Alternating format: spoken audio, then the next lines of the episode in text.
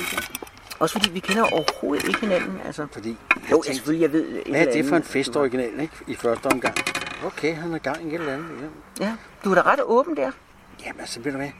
Og det har tit forbavset mange små teatre for mange år siden, hvor jeg skrev til dem, må jeg ikke komme og spille på jeres teater? Har- Har I ikke nogen opgaver engang? Det kunne passe til mig. Og de sådan faldt bagover, sådan, at jeg, den berømte, ville snakke med dem. Hold da kæft, mand. Det er en, det er en scene, der er et publikum.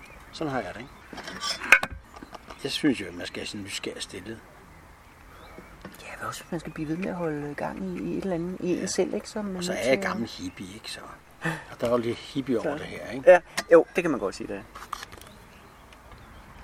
Da jeg gik over og sagde til, til fyrene der ved, ved uh, trampolinen, så siger jeg, hvis der går en rundt og leder og søger, så send ham ned til mig. Han siger, hvad hedder han? Han hedder Anders. Anders Birgaard. Så er de ved at falde bagover, ikke? Altså, du kan ikke begå et, et bankrøveri og slippe fra det, vel? Uden at blive opdaget. Nu skal du have maske på i hvert fald. Ja, det skal man have i dag. Tænk alle de steder, man går ind. I Gamle dage, hvis en kom ind med en maske. Altså, du er fra øh, 1951, fra Ja. ja. Helsinge. Jeg er født på Frederiksberg. Min første fordør, kan jeg huske, var rød. Det er lidt mærkeligt at sige det på den måde, men der, der er et eller andet begreb på, på hjem, når man kom ud og havde gået en tur, eller en babysitter havde kørt en tur med en barnevogn, så blev man afleveret min første fordør ind på Sindsvilevej. Og du kan huske en rød dør? Ja, rød dør. Det mærkeligt, ikke? Jeg kan også huske min første angst. Det var en ung dreng, der synes det var rigtig sjovt at, at køre fuld fart med sådan en barnevogn ned ad de flade trapper over ved Frederiksberg Have. Jeg kan huske den der angst. Mærkeligt, ikke? Jeg er kun jeg er to år gammel, max. Ikke? Det kan jeg huske. Så flyttede vi til Nærum. Far havde fabrik inde på Frederiksberg, og så boede vi der, men vi flyttede til Nærum, og så havde stadig fabrikken. Hvad skal der dog blive? Det lille skravl. Jeg var et skravl, du. Du har jo holdt et, øh, et foredrag, der hedder Forskravl til succes. Ja. Det er også noget, Hvor- det, hvorfor- det er også det, noget, det, jeg vil komme med i august. Hvorfor var du et skravl? Jeg havde guldsol i en tidlig alder, og jeg fik taget polyper i en tidlig alder, og øh, da jeg var cirka syv år gammel, opdagede de, at jeg havde astma. Så jeg kunne jo ikke snære så meget som andre børn. Og det man så gjorde dengang, det var, at, at når et, et barn havde astma, så beskyttede man dem fra motion. I dag ved man, at hellere presse citronen lidt hele tiden, ikke? så konditionen kommer i vejret, og lungerne kan lidt mere. Så det vil sige, ingen fodboldkampe, ingen...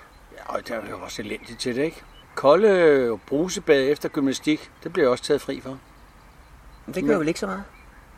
Nej, nej, det var behageligt nok, ikke? Men, men man var ude, man var outsider, blev mobbet på den konto, ikke? Ja, så prøver man at finde nogle andre styrker.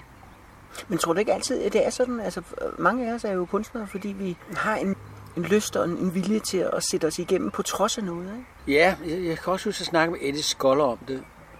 Øh, vi var lige blevet verdensberømt i sin tid i Danmark her, ikke?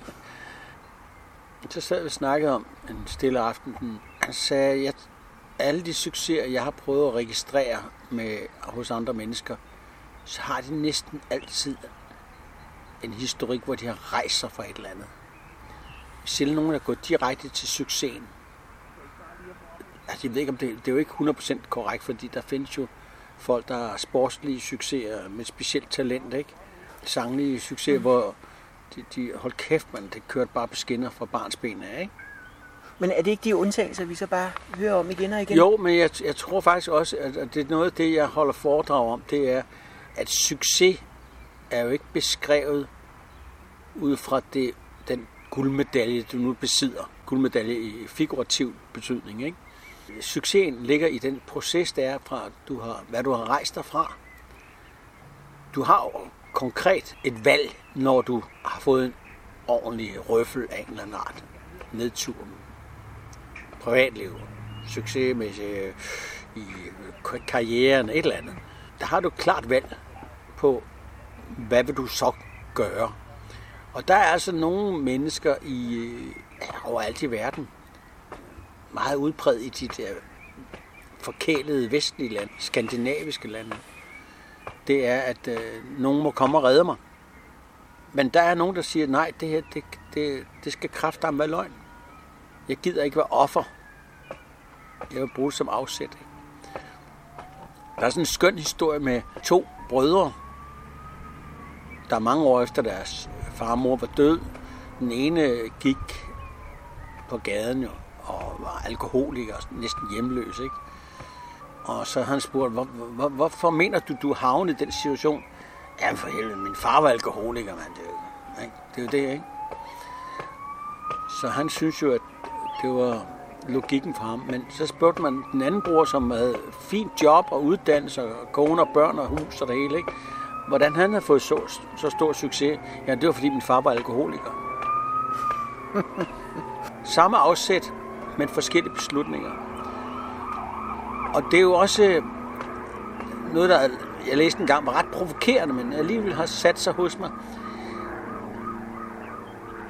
Millionæren og tiggeren har begge 24 timer i døgnet. Det er den måde, de bruger dem, der gør forskel. Du ser jo også et sted, at det handler ikke om, hvordan man har det, men hvordan man tager det. Ja, det er min mors store kæphest, hun har lært mig. Dengang jeg var fuldstændig til rotterne i skilsmissesituationen med Charlotte. Og kæft, mand, jeg hældte vand ud af ørerne. Og eneste fungerede godt for mig den tid, når jeg stod med mit one-man-show. Og med skuespil. Den chakra, den grønne chakra, der var herinde, den fungerede fint. Var det så, fordi du var presset? Nej, det, ikke, det, det, var, det var måske bare det holdepunkt, jeg havde. Ikke? Og, så, og så kunne jeg nå at lave humor på scenen over min tilstand. Men hun så jo min mor, hun så den her søn, der gik med røgende vandskåb. Altså, hun har altid været kærlig, men ret kold. Sådan. Og så sagde hun, hør nu her, det handler ikke om, hvordan man har det, men hvordan man tager det. Hvad? Det handler ikke om, hvordan man har det, men hvordan man tager det. Den har siddet fast i siden. Og jeg prædiken hver eneste gang, jeg er ude hos nogen. Hold foredrag. Ja, der er bum i livet. Så en af mine guruer, det er John Maxwell, en forfatter, coach, verdensberømt en, ikke? tror jeg da nok, han er. Han siger med et smil om munden, I'm never down. I'm either up or on my way up, never down. Den der befæstigelse af ens sindstemning. Hvis du går, øh, jamen, jeg har, sådan, jeg, jeg har det helt, åh oh, nej, jeg, oh, nej, jeg har det skidt. Nej, jamen, åh oh, ja, der er skidt der, der, nej, og det er også forfærdeligt. Altså. Hvis du begynder at sige det, ja, så befæster du dig. Den der tilstand, du er i. Du kan med dit mindset tale dig til bedre humør. Jeg har faktisk en dramaelev i øjeblikket, som jeg også øh, benytter hypnose og coaching på. Jeg kan også hypnotisere sådan noget. Men han hænger meget fast i de der... Min mor, hun kæmper så... Alt det der. Det ligger så dybt forankret i ham. Og så sagde jeg til ham her i dag, hør nu her, alt det du har sagt der, det kunne have været meget værre. Øh, hvad? Altså, lige beskrevet helvede, ikke? ja, det kunne have været sandt. Jeg kunne se alle mulige Lego-brikker få rundt i hjernen på ham. Ikke? Der blev han chokeret. Ja. Men det svarer jo også til det modsatte med, når man har nogle, nogle drømme og nogle forhåbninger om noget, man gerne vil, at når man udtaler det, så er der faktisk en mulighed for, at det kan gå i opfyldelse. Nemlig når du nu skal visualisere, så visualiser noget positivt for satan, ikke? Fordi law of attraction virker. Mm. Det gør det altså.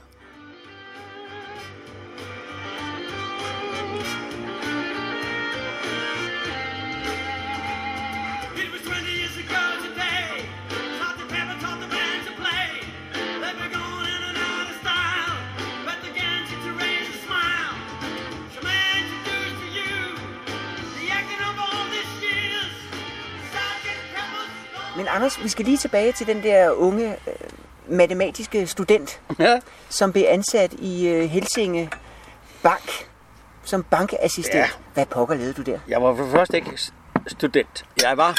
Jeg Ja, det var realskole dengang, realeksamen, ja. Ja. ja. Hvor gammel er du, Svend? Jeg er fra 64, så jeg er 57. Okay. Men, Og havde du er fra man, 51. men der havde man stadigvæk realeksamen, ikke? Nej, der var vi i det gymnasium. Jeg havde en realeksamen, og det var ikke særlig god. Men du havde den dog. Ja. Så man skulle nøjes med det. Men, men, men hvorfor en bank? De havde den højeste elevløn. Jeg vidste da ikke, hvad det ville være. Det er det dummeste spørgsmål, du kan stille noget ungt menneske. Hvad vil du gerne være? Ja, hvad? Jeg vil bare have det sjovt. Ikke? Men er det så i en bank? Nej, men der kunne jeg få penge til at købe mig stereoanlæg. Uden at stjæle dem. og jeg fik dobbeltrejet jakke, så jeg fik stadigvæk lov til at være langhåret og slips og det hele. Og det var meget behageligt sted, og søde mennesker og så videre, ikke? Men der gik jo ikke alt andet end et halvt års tid, om så kigge lidt rundt omkring. Altså, der var vin og brød til kaffen. Det var fint. Uh, Ikke? Ja, hver dag, og, og, og nogle gode kolleger. Jeg har faktisk lige ude og spille golf med en af de gamle øh, kolleger på den gang. hvad, hvad sad du og lavede? Ja, nogle gange så bandt jeg bilag ind, og nogle gange så sad jeg bogført et eller andet, eller sad kartotekskort, og nogle gange sad jeg, efter, efter første år fik jeg lov til at sidde lidt i kassen, og sådan, og var på sparekasseskole, og var på handelsskole, og var på kurser og så videre. Så den treårige finansielle uddannelse, ikke? Men der var ikke gået anden halvt år, så, så, så kiggede jeg på Knud Jacobsen. Han havde været der 20 år. Spidse, sorte, slidte lædersko og butterfly og hår tilbage, og var meget vigtigt at have forstand på tingene og kunne rådgive og så videre. Er det mig om 20 år? Det spørgsmål skal de unge mennesker stille sig. Uanset hvad de starter på. Er det mig om 20 år? Se på ham, der har været der 20 år, og se, er det dig om 20 år? Det spørgsmål stiller jeg mig selv. Og selvom det var behageligt sted og søde mennesker, så sagde jeg, fandme nej, det kan ikke passe det her. Jeg var, jeg var Petros musik i mig, ikke? Jeg spillede mm. bass. Jeg kunne godt lide at smile til pigerne. Det var også lidt nemmere at kysse bagefter, når man spillede musik for dem. Så alt det der, Så det var noget, du gjorde i weekenderne? det gjorde jeg i weekenderne her, og- var meget optaget af det. Og The Beatles havde jeg fået ind på en mærkelig måde. I en alder af knap 13. Der var der to piger, der var over biografdamens datter og hendes veninde, og så rigtig håret på mig. Gud, nej, han ligner Ringo, nej, han ligner Paul, nej, han ligner Alba ikke? Ah, Hvem, hvad, hvor? Beatles, ved du ikke, hvad Beatles er? It's been a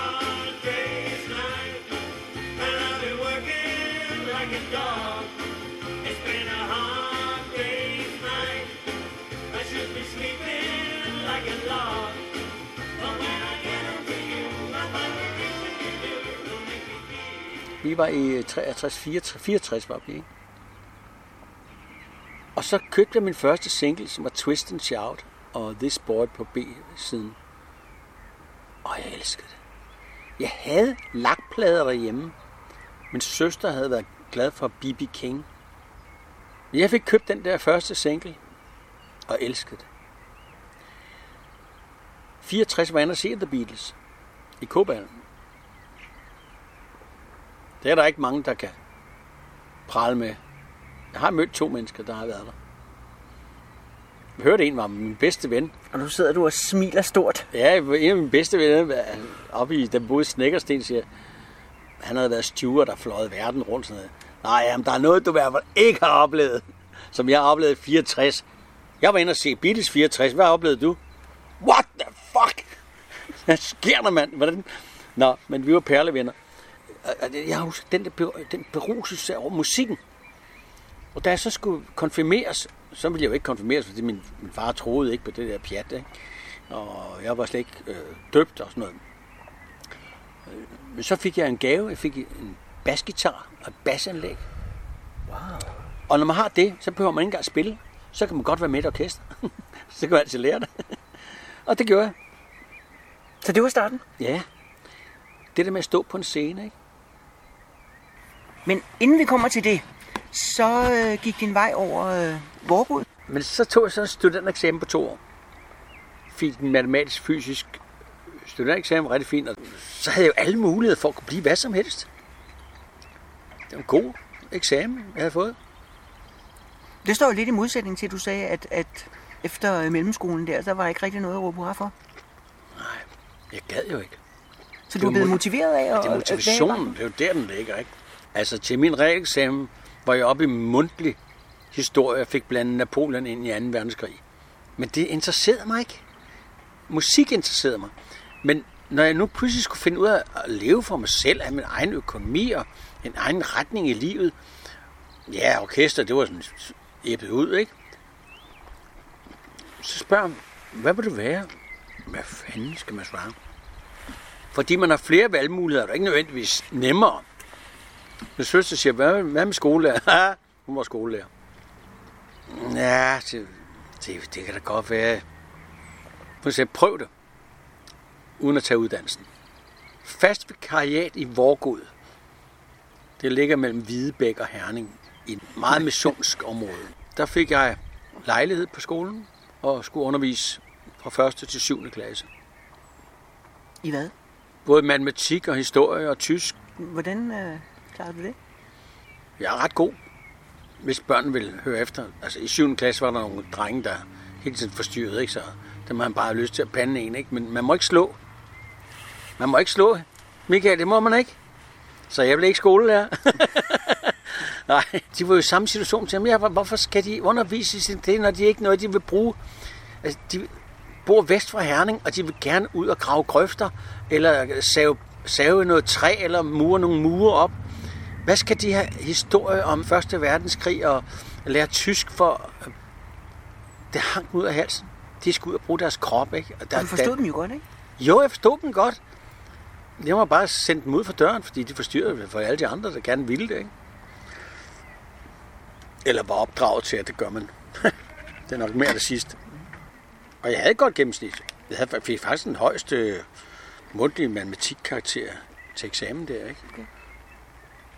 Men du tænkte ikke på musikken på, på, på den led? Nej, det gjorde jeg ikke. Hvad med din basgitar? Ja, og, og guitar havde jeg lært at spille jo også, ikke? Og så sad jeg og komponerede lidt og lavede musik til nogle øh, Pete Hein og også nogle Halvdan Rasmussen. Hvad var så det, der gjorde, at du gik til optagelse på Aarhus Teaterskole? Ja. I Herning tog jeg jo ind hver weekend og festede lidt igen, ikke? Det var et par 20, ikke? Og det vrimlede med kællinger. Jeg siger kællinger, for det var sådan, man tænkte på det. Der var fire kvinder per mand på hver eneste diskotek. Fordi designerskoler og syskoler og syfabrikker, når du mødte en pige i barn i, i Herning, så siger hun, hvad laver du? Så siger hun, forstykker. Eller højre ærmer.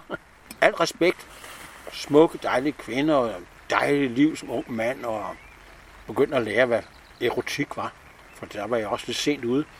Så møder jeg selvfølgelig nogle fyre der, og så siger hvad laver du? Jeg var elev på skuespillerskolen i Aarhus. Ja, hvad for noget? Findes der noget, der hedder skuespillerskolen? Det vidste du ikke? Jeg aner ikke, det fandtes. Jeg tror, noget, det var noget som fotomodeller, man fandt, eller typer, der gik til optagelsesprøver på film og sådan noget. Jeg anede intet om. Og det kunne være sjovt. Hvorfor tænkte du, det ville være sjovt? Jeg er lidt flov over at indrømme det. Men jeg tror faktisk, at det må sgu da være fedt at få lov til at kysse alle de damer. Jeg tror faktisk ikke, det var meget større oversæt til det. Og så kunne jeg godt lide at optræde fra bandet der, ikke? Og man optræder også ligesom som skolelærer. Hvad gik du op til af tekster? Jeg fik lov til at få en uge fri fra skolen, og så tog jeg over og besøgte Jens Ocking. Og havde selv fundet nogle tekster frem. Malighed gjorde, at jeg valgte fra bibliotekets dramasider min første tekst, og de har sikkert siddet og grinet dernede. Altså, jeg lignede jo en dreng. Det gjorde jeg langt op i 30'erne faktisk. Jeg gik op i kong Kreons trontale fra Antigone. Og hvorfor Antigone? Ja, det var den, der stod først på dramahylderne fra A til Z. Og så gik jeg selvfølgelig op i noget Holberg med, med Henrik. Det sagde han ikke noget til, Jens Ocking, at jeg gik op i det der. Han sagde, du havde noget forlangende, da jeg talte med dig i telefonen. Det var derfor, jeg sagde ja til dig. Jeg kendte hans elskerinde. Hej, Jens Ocking, det taler med Anders Birkov. Jeg, og sådan, sådan, sådan. Hvem, har- hvem har givet dig mit nummer? Nej, men jeg, jeg har fået, fået lov til at ringe. Hvem har givet dig mit nummer? Jeg snakker ikke videre med dig. Hvis du ikke giver fortæller om, hvem har givet dig mit nummer.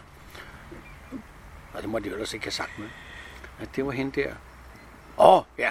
ja. hun er sød pige. Nå, okay, hvad ved du? Jeg var meget selvsikker. Jeg var Jens Ocking selvsikker. Jeg var, jeg var inficeret, eller infuseret af Jens Ocking. Ja, det var Jens Ocking, der gik til optagelsesprøve. I København. De ville ikke se mig til anden prøve. Så ringer jeg til Jens. Øh, Jens, øh, det, jeg er ikke kommet videre til anden prøve. Jamen, det er fordi, de er nogle idioter, drenge. De kan ikke se dit talent, det er nogle idioter. Bare klæd på. Ja, godt Jens, tak. Så tog jeg til Odense. De ville ikke se mig til anden prøve. Hej Jens. Jeg er ikke kommet ned til anden prøve. Jamen, det er fordi, de er nogle idioter, dreng. De kan ikke se dit talent, de er nogle idioter. Bare klæd på. Okay. Mm. Alle gode gange tre. Man kan ikke vurdere noget, før man har gjort det færdigt, har min mor sagt. Det er også derfor, jeg er ude gjorde min sparekasseuddannelse færdig. Ikke? Jeg kan huske fornemmelsen. Jeg havde måttet lege et værelse, da jeg skulle til optagelsesprøve på Statens Teaterskole, nede i Istegade, i et eller andet sådan missionshotel. Og da jeg så lagde mig i sengen, efter at have endnu en gang tærpet mine tekster, ikke? jeg skulle op næste morgen, så lagde jeg mig i seng og lå der. Så var der mørkt i hele rummet, bortset fra et selvlysende kors hen over døren. Da jeg så kom til Aarhus, der var ligesom Jens Ocking gassen gået af ballonen. Så, okay, så nu gør jeg det bare. Så har jeg i hvert fald prøvet. Kommer ind, stiller min balalaika, jeg havde balalaika, jeg skulle spille på og synge på, et, et nummer, jeg selv har skrevet. Så pludselig så mærker jeg sådan en brus i kroppen. Ja, hvad skulle gå i gang? Og så tog jeg fat. Landsmænd låne mig i øre, ikke? Og så var det bid. Så ville de se mig til anden, og jeg var faktisk op i en improvisationsøvelse med selve Sten Springborg, som er lige død. Og så begyndte de bare at grine. Jeg havde åbenbart ramt en eller anden... Jeg har aldrig haft nogen fornemmelse af, at jeg var skulle være sjov. Jeg havde pjathoved, men ikke, jeg skulle være sjov. Og så kom man sgu til anden prøve. Dengang, der fik man et telegram. Man skulle fortælle om, hvor man var, hvilken adresse man var på. Jeg var så op den der, hos ham der fyren, jeg har mødt, var hans adresse. Der kom et telegram om, at jeg skulle gå ned i den nærmeste telefonboks og ringe til telegrafen og få at vide beskeden. Ned i telefonboksen. Jeg har fået, fået et telegram, så læste hun op, at jeg var kommet ind på skuespillerskolen ved Aarhus Teater. Og der blev sekunders pause, så sagde jeg, vil du godt læse det igen? Jeg får helt klump i halsen nu. Ja, det vil jeg meget gerne, for jeg har lige læst fem nej tak op.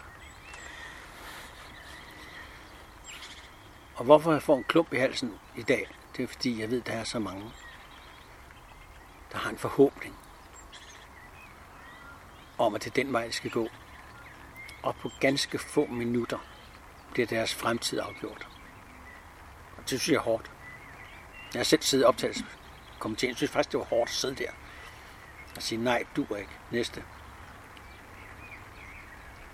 Men det er det, der er så underligt, altså på samme måde som du fortæller om, at du kan huske den der første angstfornemmelse, du havde som, som toårig, ikke? At når vi oplever de der første sejre, noget lykkes på en eller anden måde, vi Ja. ikke har prøvet før, så Ja. er det jo noget, der sætter sig inde i os, og som vi bærer videre, ikke? som nogle meget stærke ting. Så kan vi opleve, du har oplevet meget succes siden, ikke? men det er jo ofte nogle af de der ting, som andre måske ikke synes er noget særligt, udover at det er for os, at det virkelig er der, vi mærker, at der sker noget. Ikke? Det er et kardinalpunkt.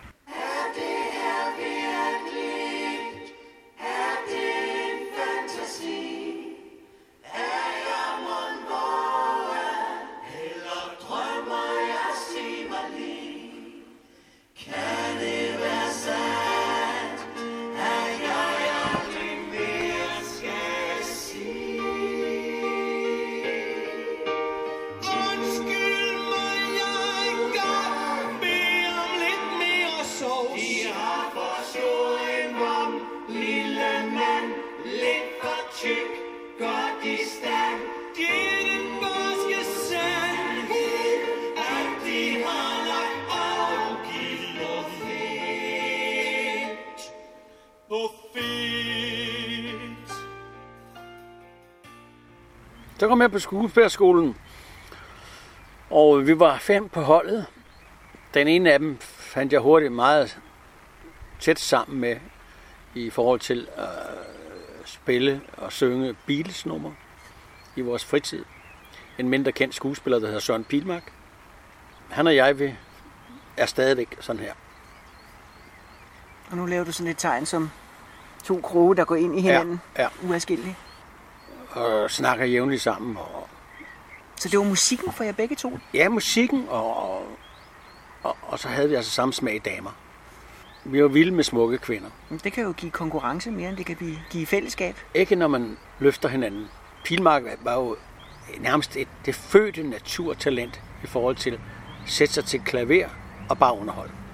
Og jeg stod der med åben mund og på lybe. Jeg kunne synge med. Der er bassen jo også lidt akavet på en Ja, eller ja, anden men måde, jeg, fordi det, det er jo ikke bare et, almindelig guitar. Jo, gitaren, den blev jeg sgu rigtig god til. Jo, gitaren, den, ja, jeg gik med fingerspil, og jeg gik det hele. Og også skuespillerskolen, der er klassisk guitarundervisning var der. Til dem, der ville have det. Men musikalitet er vel også en, en gennemgående ting, hvis man skal lave musiske ting, ikke? Fordi der er jo, altså når man taler, der er jo musik i den måde, vi, vi taler på. Musikalitet er jo ikke bare musik. Det er jo mange ting. Det er mange ting. Der er også musik i dialoger, og det er også det, vi har ramt så hammerne godt i linje 3. Når folk sådan citerer noget fra vores sketches, udover det er sjovt skrevet og så videre, ikke? så er det det der... da da, da da dam,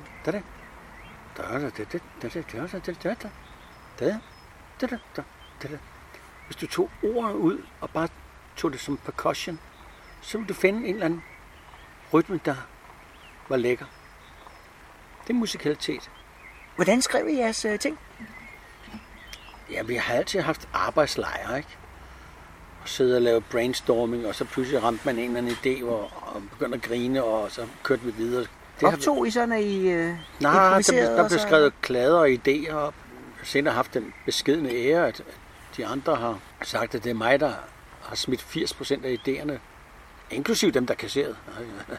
Jeg har smidt 80% af dem, der var på bordet på grund af mig. Det sprøjt ud af mig. Jeg har stadig masser af idéer. Så du er stærk på idéplaner? Ja, styrken ligger så i at stimulere hinanden til at, at ture komme med nogle totalt vanvittige skæverter. Også selvom man er kl- godt klar, det er også, at man har dem på tungen. Det her, det er sgu forhåndssvagt. Det er en dum idé. Men at man tør sige det. Fordi, og det er der, min foredrag om arbejdsglæde for institutioner og virksomheder, også der den kommer ind i billedet. I det øjeblik, du skaber miljø, hvor folk ikke er tilbageholdende med deres gode idéer. Fordi alt er velkommen. Også dem, der bliver kasseret. Også dem, der er for åndssvage fra starten af. Sig det. Fordi det øjeblik, du kan sige det. Thomas kan komme med en idé, som må præge, jeg siger, dybt godnat. Men halvanden døgn efter, kan den idé afstedkomme noget, uden at du decideret kan sætte fingeren på, og den blev sået der, eller der er nogle hjernemeninger, der blev startet der. Det er jo det der ping-pong-arbejde, man, man har i et godt miljø, som er vigtigt. Har en, øh, en god samarbejdspartner inden for noget, der hedder Dyrk Oplevelsen. Han hedder Allan Bang. Han siger, der er mange ting i vores hverdag, der er vigtige, og så er der nogle, der er meningsfulde. Det skal man aldrig tage fejl af.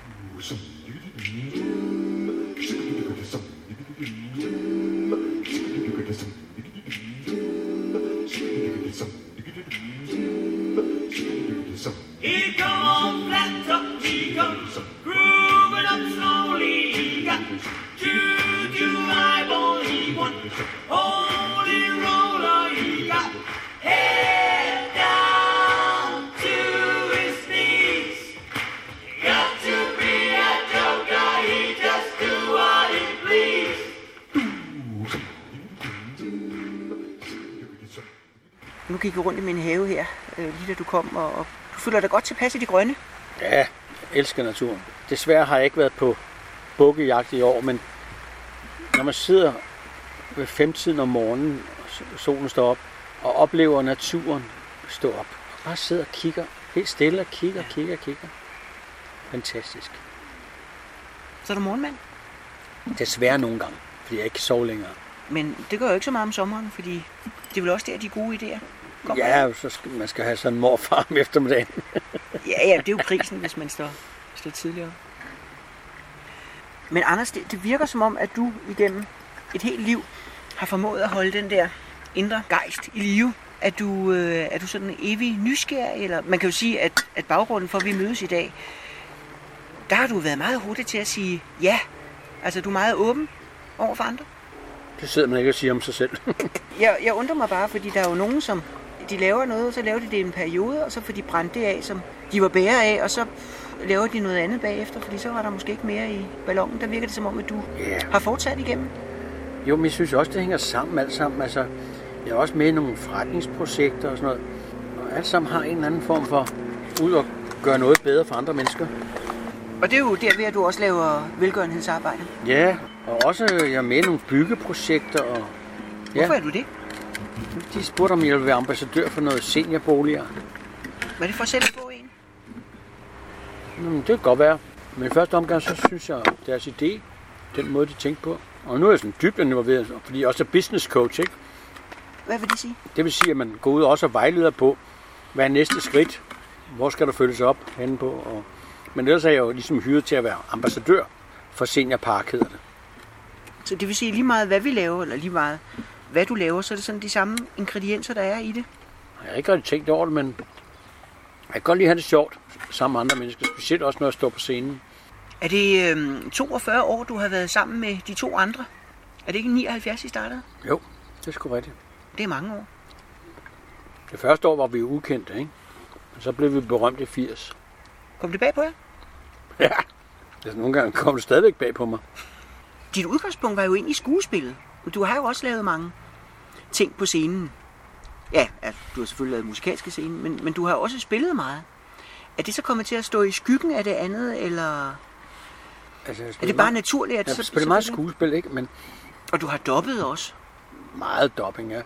Men altså selve entertainmentbranchen, den har vi ligesom skolet os selv i jo.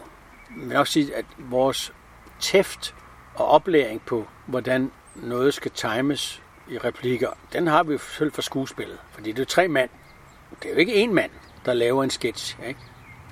Man står stille med hver sin mikrofon, man taler sammen. Det kunne godt være radioteater for så vidt. Og der vil jo, man jo ikke kunne se jer. Nej, og det er jo den der lille mimik og den tøven, der er, som de er faldet for.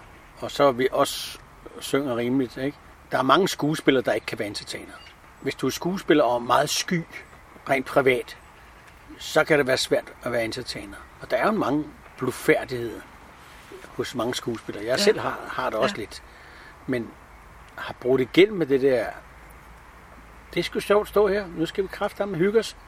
Men det handler vel også om, at du i dit arbejde kan tage din naturlighed med ind på scenen. Ja, Og derved så får du en, en, en scenepersona, Ja, som, man- som er rar at være sammen med. Ja, man skal, man skal stå der som sig selv, og så skal man være til at tale med. Der er mange musikere, popmusikere, der ikke taler til deres publikum. Kan du godt altså- lide at møde mennesker? Ja, det, det kan jeg. Jeg synes, der er noget at lære hele tiden. Du kan også tage entertainer, er ikke dur til skuespil. Mere den der at få en historik og en virkelighed med i din krop og dit sind, når du står og performer. It's been a hard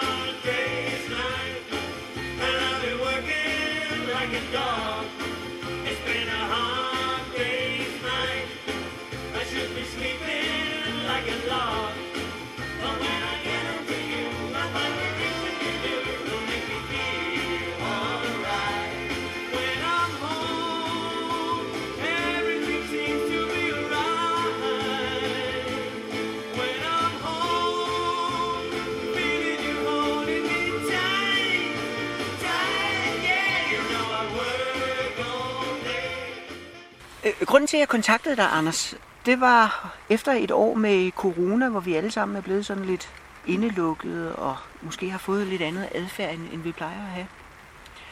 Og der synes jeg, det var spændende at tænke på, jamen, hvad er det for nogle ting, der kan forbinde os? Hvad er det, der, der knytter os sammen som, som mennesker? Ikke? Og der synes jeg, at humoren har en, en ganske særlig evne. Ja.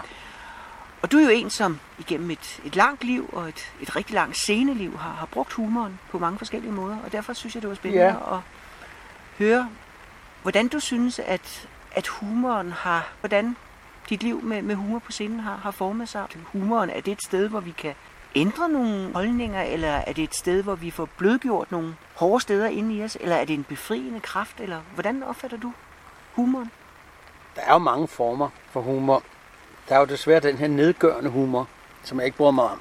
Jo, hvis offeret eller situationen kan grine med, hvad var det, de sagde den der, hvad fanden var det med de der transvestitter film der for mange år siden. Lille spejl, hvis det er rigtig Ja, lille spejl. Ja, ja, ja, ja. De, de griner på mig, han. De griner på mig. Han var inde danse balletskørt, en eller anden kraftig lille tyrker, Ja. ikke? De griner på mig. Nej, nej, de griner med dig. Det er ikke nær så slemt. Fortæl mig, og, og, så, og så Danny Drax var med, med i filmen også, ikke? Det var en stærk film. Ja, det er en skidegod film. Humorens rolle, Ja, er det hofnaren, eller er Ja. det... det er hofnaren ofte, ikke? Det er jo en ventil for mange mennesker. Der er nogle komikere, der siger, at humor det er tragedie plus tid. Når Scandinavian Star forliste, ikke? Vi oplevede jo, at jokes kom dagen efter. På den der fuldstændig uhyrligt tragiske historie, ikke? Og, og der er nogle, de er fuldstændig kolde. De fortæller jokes dagen efter. Det er så ikke lige min stil. Der er nogen, der siger, at der er en tragedie plus tid. Måske skal der gå en uge, måske skal der gå et halvt år. Hvornår kan vi lave jokes om det her, ikke? Men jeg har altid godt kunne lide at, at, at lave lidt skæg. For at parodiere. Er det noget, du har startet med i skolegården, og så er det Ja. vokset med dig? Og, og hvis man lige kunne få det ind, så kunne man klare sig, så var man noget. For jeg kunne jo ikke klare mig fysisk. Men der er vi tilbage ved, ved overlevelsen der igen. Jeg er skravlet, ikke? Så lidt rap i kæften og en lille kvik bemærkning for andre til at grine, ikke? Men altså, humoren, den har haft trange, trange kår her i de her MeToo-år. Fordi der er så meget bygget op i kønsrollemønstre, som er sjovt. Og der er ikke noget nedgørende i det. Nogle af de jokes, de er jo lagt op på, at de nærmest er en parodi på en mande firkantet kasse, som er latterlig. Man med, med jokes, der er jo øh, på en eller anden måde diskriminerende over for Ja. kvinder. Men når de bliver fortalt, så kan det lige så godt være en vittig kommentar til, at så dum er manden, at han opfatter hende sådan. Men MeToo-bevægelsen har gjort, at den form for humor er der ikke plads til. Fordi vi kan kun forstå det på en måde. Åh, fri mig for det, ikke? Den der krænkelsesparathed, ikke? Den overlever ikke. Fordi humoren vil altid overleve. Men du skal jo stadigvæk også skifte ud i noget, der... Ej, den er sgu for dum og for diskriminerende, den der, eller racistisk eller noget, ikke? Kan du ikke lige prøve at få lidt mere vid? Så det er okay, det bliver provokeret. Vi kan ikke bare acceptere alt. Det er fint nok. Vi lever i slaraffenland, men folk i fuldstændig redsefulde regimer, krige. Der har jo været humor overalt. Man skal have noget at grine af. Det er en stor ventil. Og det er en amerikansk stand og der er for mange, mange år siden, der har sagt det. Det kan man også oversætte til dansk. Tag nu min kone. For guds skyld tag hende. Ikke? Altså, det er der humor. Ikke? For guds skyld tag hende. Det man- Ja. Ikke? Og, eller, jeg hørte en, der sagde, My wife and I, det var til en dag til et foredrag seminar. We actually have been married 36 years. Og folk klappede. Det gør man jo, ikke? And I must say, it has been like a walk in the park. Jurassic Park. ikke? Igen spiller det jo på at nedgøre kvinden, men det er jo sjovt alligevel. Altså, set fra mands synspunkt, at han pludselig siger, ja, det er vel ligesom at leve blandt farlige dinosaurer, ikke? Altså, samtidig med, at han gør det jo i kærlighed til sin kone, og hun griner med. Når konen griner med, og kvinden griner med, ikke? Det eneste, vi ikke har hørt grine med på linje 3's parodier, det var Idi Amin, og det er også okay. Da Thomas lavede parodi på Idi Amin, vi hørte ikke om, at han havde synes om det. Vi hører heller ikke det modsatte, men... men folk har altid synes det var ridderslag. Når vi lavede parodier og lavede grin med dem.